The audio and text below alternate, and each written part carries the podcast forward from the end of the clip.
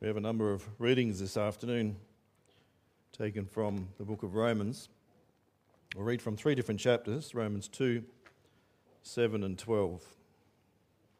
We'll be working through these readings quite closely in the sermon, which has as its focus what we confess in Lord's Day 2 of the Heidelberg Catechism.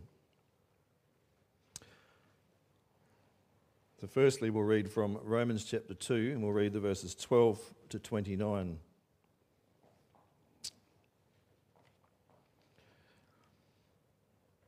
For all who have sinned without the law will also perish without the law.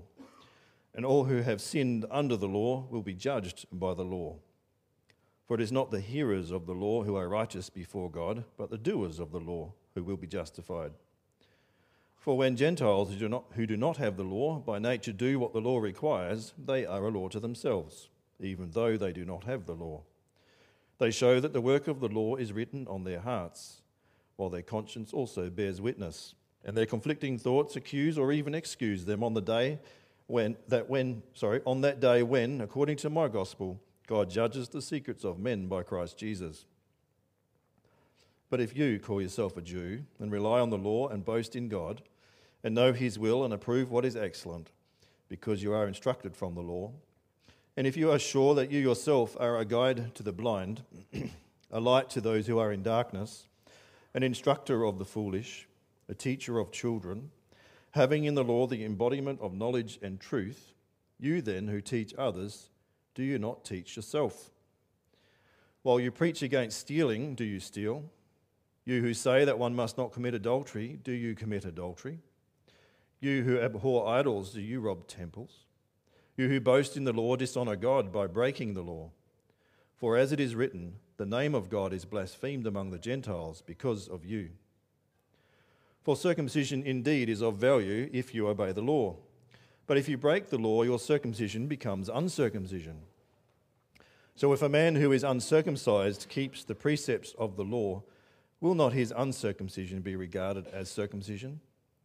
Then he who is physically uncircumcised but keeps the law will condemn you who have, have the written code and circumcision but break the law.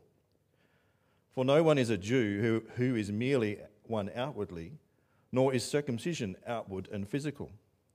But a Jew is one inwardly, and circumcision is a matter of the heart, by the Spirit, not by the letter. His praise is not from man, but from God. Now we turn to chapter 7 and read the verses 7 through 25.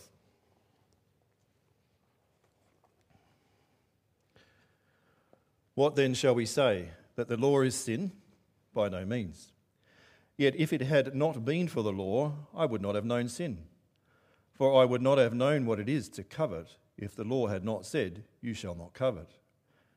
But sin, seizing an opportunity through the commandment, produced in me all kinds of covetousness. For apart from the law, sin lies dead. I was once alive apart from the law, but when the commandment came, sin came alive and I died. The very commandment that promised life proved to be death to me. For sin, seizing an opportunity through the commandment, deceived me and through it killed me. So the law is holy, and the commandment is holy and righteous and good. Did that which is good then bring death to me? By no means.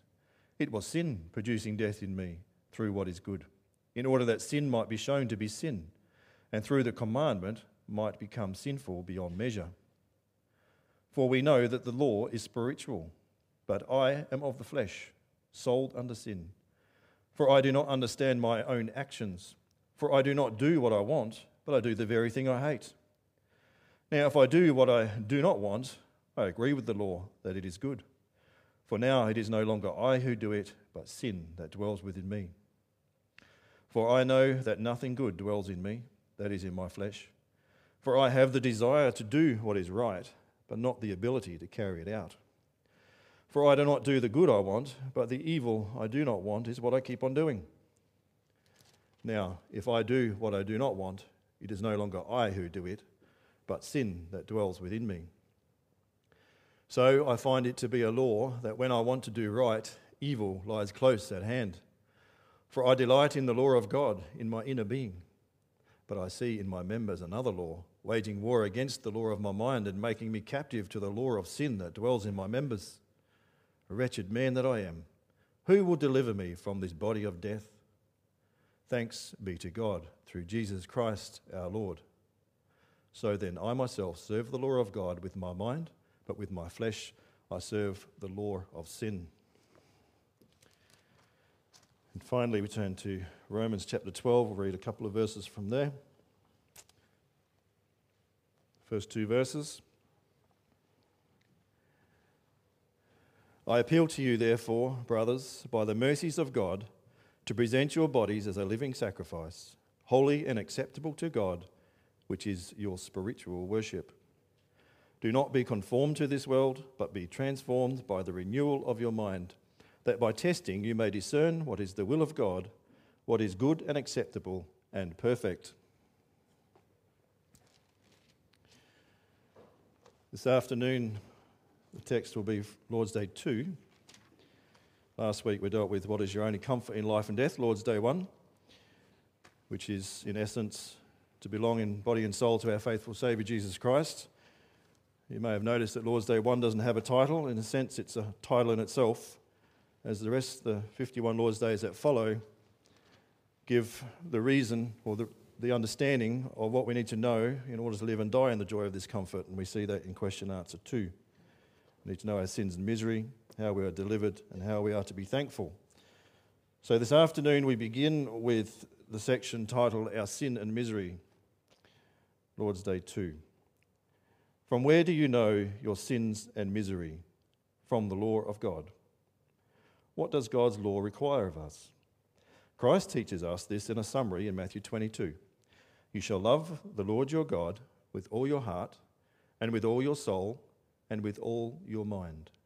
This is the great and first commandment, and a second is like it. You shall love your neighbor as yourself. On these two commandments depend all the law and the prophets. Can you keep all this perfectly? No. I am inclined by nature to hate God and my neighbour.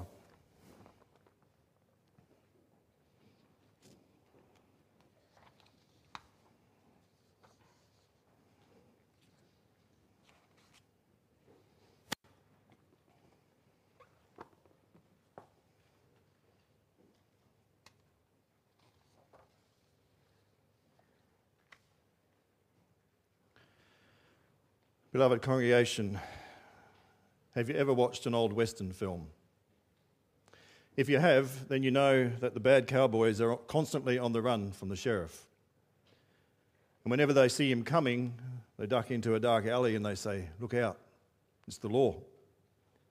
They don't want to run in with the sheriff. Because for them, it will surely mean getting locked up. They're always on the run from the law. In Christian circles, the law sometimes gets treated in a similar way. The law is viewed as something to be avoided, like an unwelcome guest. Part of us knows that it's good to have around, but it's just so awkward. God's law clashes with the things that we want to do. It goes against the way that we prefer to live. Actually, if you had a choice today, what would you rather listen to? A sermon about the gospel or a sermon about the law? I suspect many of us would choose to hear about the gospel is the good news of Christ, after all. It's a bright, positive message full of encouragement for people who need cheering up. The law, on the other hand, is a lot of rules and regulations. It tells us what we've done wrong and reminds us about our failures. We associate the law with things like guilt and punishment. But today we're going to look at the law in the proper scriptural light. For the Lord tells us that His law is a good and necessary thing. The law exposes our sin to us and at the same time teaches us about our deep need for a Saviour. The law also guides us in God's wisdom and teaches us how to live in the way that we were designed for. So we can even say it this way the law is a gift of God's grace. Let's consider God's word summarized in Lord's Day 2 under the following theme in His grace, God gives sinners His holy law. We will see it is not a superficial but a penetrating demand, not a hopeless but an ongoing struggle, not a worthy but a loving obedience. So, firstly, it is not a superficial but a penetrating demand. We read a few passages from Romans earlier, and we should know that in this letter, Paul is trying to make a case. Like a good lawyer, he lays out the evidence, draws the line of connection, and then he pounds home his point. And what he's doing is arguing for Christ. That's his purpose. He wants to show his readers in the church at Rome the good news in all its glory. The gospel that is the power of God to salvation for everyone who believes. Romans 1, verse 16. But to do so, Paul first has to show the need for salvation. Before the good news can be welcomed, people have to hear the bad news. And they have to hear how bad it really is. It's like if your body is afflicted with a terrible disease. You're only going to seek treatment for the disease when you know about it, when you see it there on the scan, and when you understand how it's going to destroy your life. Only then do you ask for help. So, what is the bad news? In Romans chapter 2, Paul starts telling us. First, he wants us to know that everyone, whatever age, nationality, or religion, that everyone stands in some kind of relationship to God. You do, and your unbelieving neighbour does, for God is our Maker. It means that every human has to give an account of their life to God. As His creatures, we all have to appear before Him at some point and answer to Him. So, what's the standard by which God evaluates us? The holy standard is His law. And the question is have we kept His command, commandments? Paul says to us in Romans 2, verse 13 For it is not the hearers of the law who are righteous before God, but the doers of the law who will be justified. It's not enough to know it, you have to put it into practice. Those people who obey God's rules and directives about these, the judge will say, You've done well, you're free to go. They are justified, right with God. It sounds straightforward enough until we stop and let those words sink in a little. The doers of the law will be justified. Who can make it into that category? Who can keep the law? Who would claim, Lord, I've obeyed you from A to Z, commandment 1 to 10, I've heard your law and done it. Not one of us could make such a claim, not anybody. And Paul wants to lay out this truth to the Romans. Rome was a cosmopolitan city, and this was a cosmopolitan church, diverse and international. There are quite a few Jews there, and also many people of Gentile background. And he wants to show that all of them, without exception, are confronted by the demands of God's law. Jewish Christians, of course, were very familiar with it. Ages ago, the law had been given to Moses at Sinai and then passed down through the generations by parents and scribes and teachers. So they all knew God's commands. But Paul says that even the Gentiles, non Jewish people, pagans and heathens, know the Lord's law. How can that be? For their grandparents weren't at the mountain and they never learned the commandments. So isn't it just a little unfair for God to judge them? How could they have any idea what the Creator expected? By way of example, think about the people who lived on this continent for thousands of years before the white man arrived. They weren't Jews. No one told them about the Ten Commandments, at least not till later. And so at the end of time, when they appear before the judge of the earth, like everyone else, they might ask, Why are we being judged for sin? We didn't know your law. And there's many people in this world who would say that because they haven't read the Bible or been to church. Gentiles certainly didn't, or they don't, have the law in the same way as God's people. Still, God is always fair, for he gave to everyone a knowledge of basic moral precepts. He wrote his commands inside us, for God designed us humans with the ability to know right and wrong. As Paul writes in chapter 2, verse 15, they, that's the Gentiles, show that the work of the law is written on their hearts. It's built in, part of our factory settings, a law that everyone knows. And so people will sometimes do what's required. That's why all across this globe we see a kind of obedience to God's commands. And it's why people still know evil when they see it. Even in a country, even if a country is totally godless and barely touched by God's word, people there understand that kidnapping a child, rape, and murder is to be condemned. There's no hesitation that this is evil. And where does that awareness come from? What's the origin of that moral code? Paul says it's from God's law, written on their hearts. this is what the canons of Dort calls the light of nature, those internal notions that everyone has knowledge about the difference between what is honourable and shameful. You'll find that in chapter 3, 4, article 4. Maybe these moments of moral clarity are on the decline. In our society, we see more and more confusion on things like the need to respect authority and the purpose of sexuality and the value of human life. It's why marriage has been redefined, and it's why unborn babies are murdered every day. People have corrupted the knowledge that God has given so that right and wrong aren't always clear anymore. Still, you can't argue against it. Gentiles or pagans, those outside the circle of God's people, do know the law to some degree. Now, Paul turns to the Jews in his congregation. It's as if the Jewish people are sitting in the prisoner's box and Paul grills them. He starts off in verse 17 and 18, where he says, But if you call yourself a Jew and rely on the law and boast in God and know his will and approve what is excellent because you are instructed from the law, Paul is going to be hard on them because he knew very well how his countrymen lived with a real sense of security. They assumed they were in a good place when it came to God. If they read the law in the synagogue every Sabbath and they didn't break any of the commands in an obvious way, they thought they were doing just fine. Yet they forgot how God's law penetrates. His commands are never simply about an outward obedience, behaviours that are socially acceptable. No, God's law goes further and judges what we think about in the secret place. And His law tests what's really important to us. His law is meant to be obeyed from the depths of our being. This is why the Lord's law's summary says we must love God with heart, soul, and mind. Question and answer four. Not just with word or action, but with everything that we are. So Paul rebukes the Jews. At the same time, he rebukes us who get to hear God's law every Sunday. Take a look at verse 21 to 23 again of chapter 2. Verse 21 You then who teach others, do you not teach yourself? While you preach against stealing, do you steal?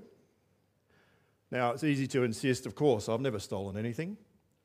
Haven't robbed a bank or even shoplifted a chocolate bar from 7 Eleven.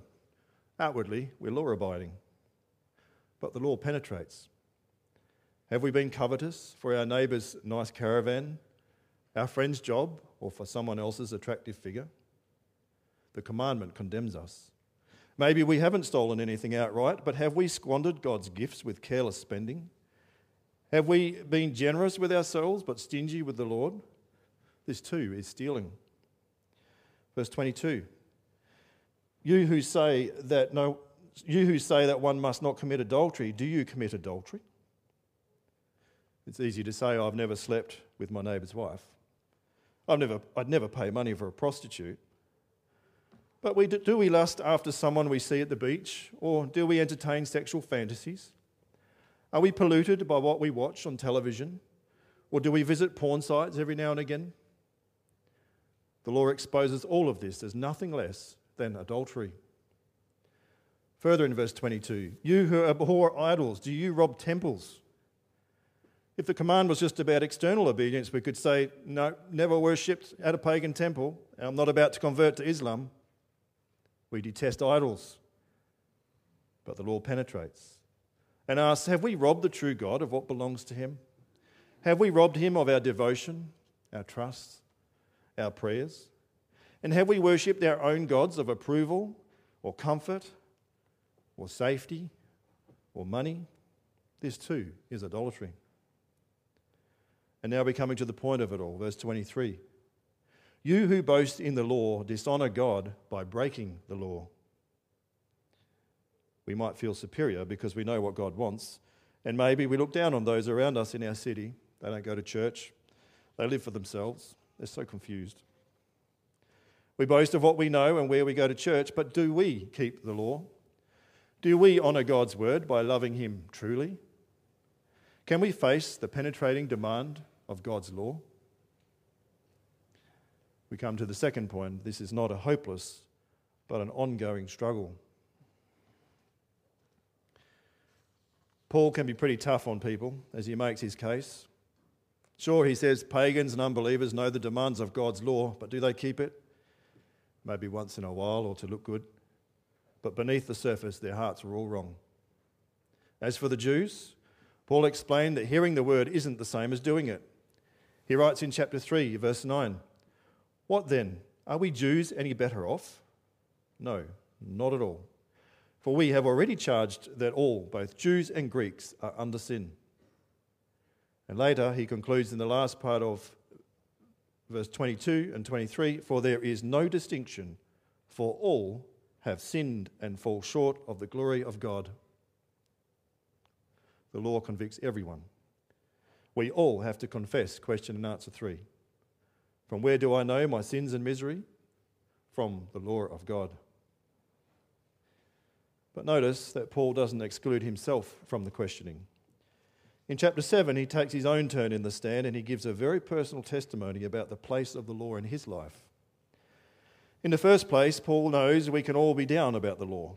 Not surprising, it reveals us as criminals. So people will then urge, let's get rid of the law. More gospel. Paul anticipates this. Chapter 7, verse 7. What then shall we say? That the law is sin? Is God's law bad because it confronts us so sharply? We have to answer no. For God's law brings clarity, it presents the things of our life as they really are. Argues Paul, yet if it were not for the law, I would not have known sin. So instead of being ignorant, now we know our sins. We know how deep their bitter roots grow, how wide the fallout has reached.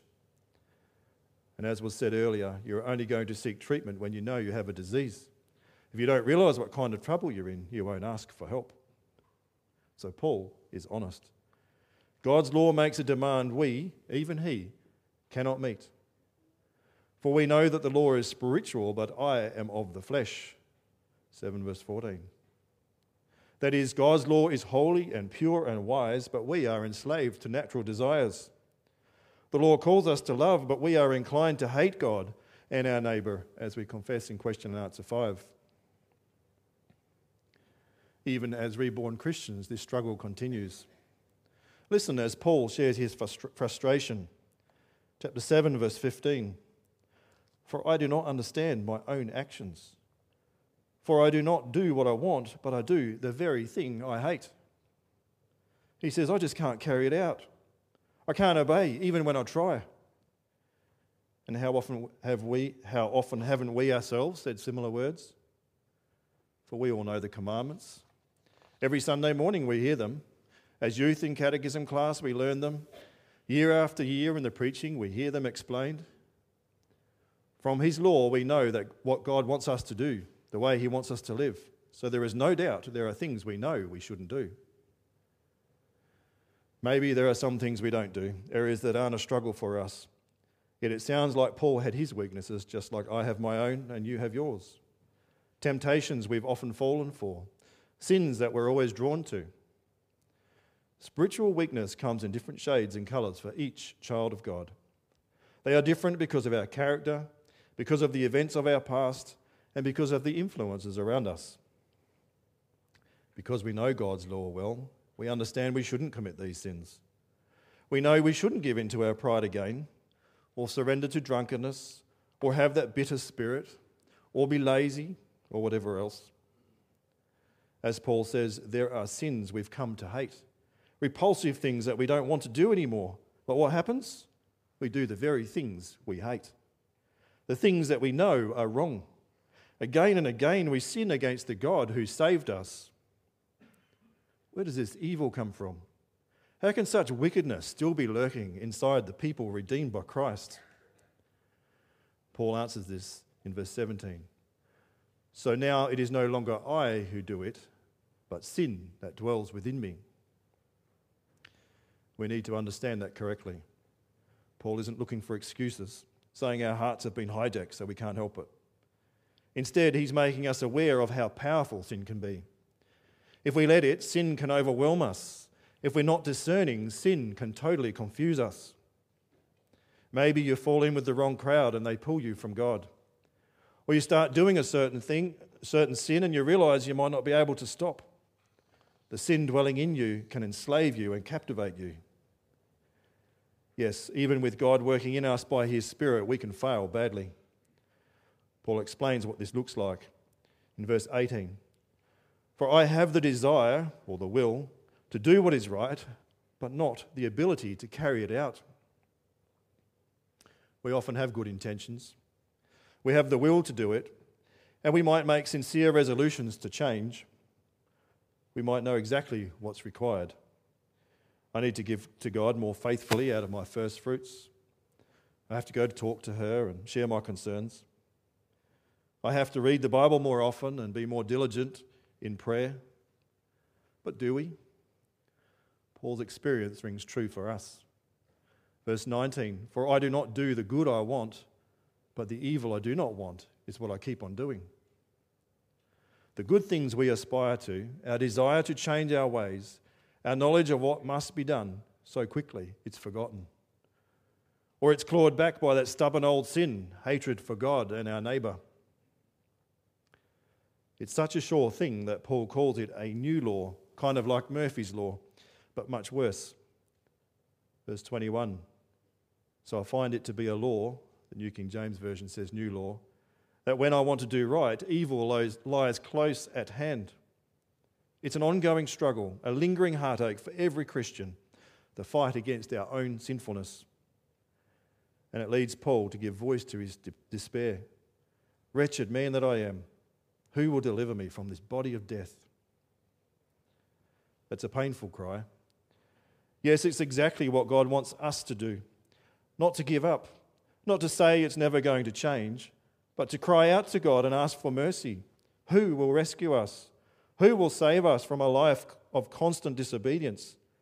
And then in our frustrations, there's hope. Because listen to how Paul follows up his own cry Thanks be to God through Jesus Christ our Lord. That's all he says. He doesn't explain, but the rest of Romans certainly makes it clear. For Christ came and he kept God's law in our place. With heart, soul, mind, and strength, our Saviour loved God and loved his neighbour. With perfect obedience, he honoured every command. And not only that, God carried the death penalty for our rebellion. In God's court, we were guilty, and none of us should have lived. But Jesus volunteered to suffer in our place, to be cursed instead of us, to die for our life.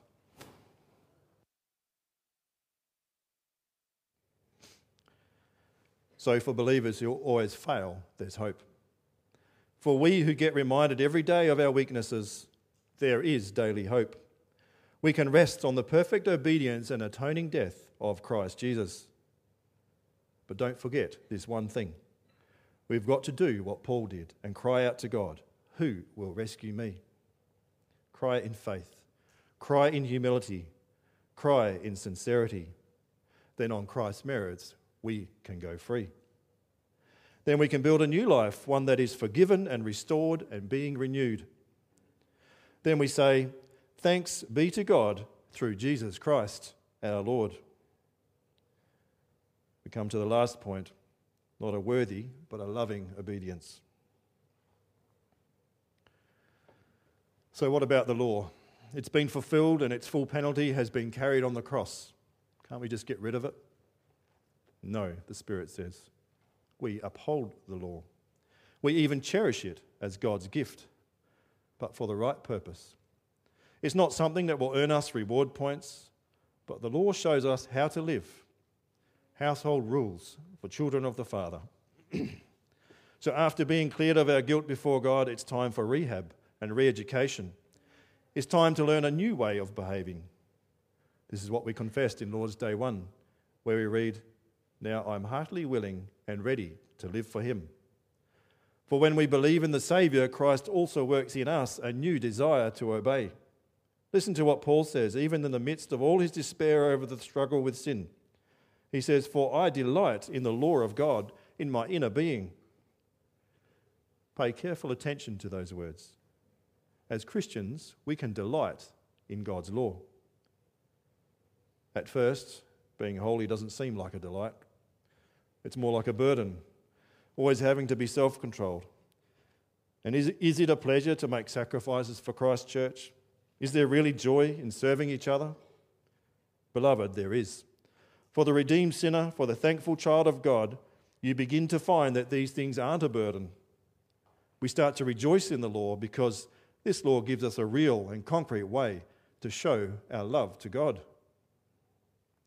you can go through the commandments and see how practical this is. Because we love God, we're going to make God and His kingdom our first priority. Because we love God, we're going to use His name rightly and confess it gladly. Because we love God, we're going to honour His holy day and worship Him faithfully. Because we love God, we're going to respect our parents and elders and leaders. And we're going to love even those who have treated us poorly.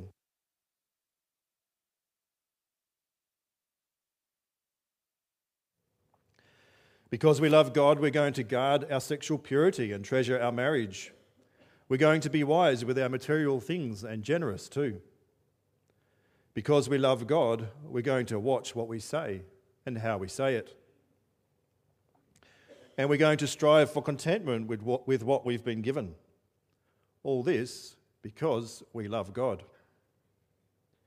In chapter 12, Paul lays out the sinner's road to recovery. He says to us, do not be conformed to this world, but be transformed by the renewing of your mind. He's saying, Pray to be changed from someone lawless and useless into someone who has a new and holy calling. Pray to be changed from someone who was once enslaved to sin into someone who is set free, free to be a servant of Christ. With God the Holy Spirit changing us on the inside, we'll be ready to. That by testing you may discern what is the will of God what is good and acceptable and perfect.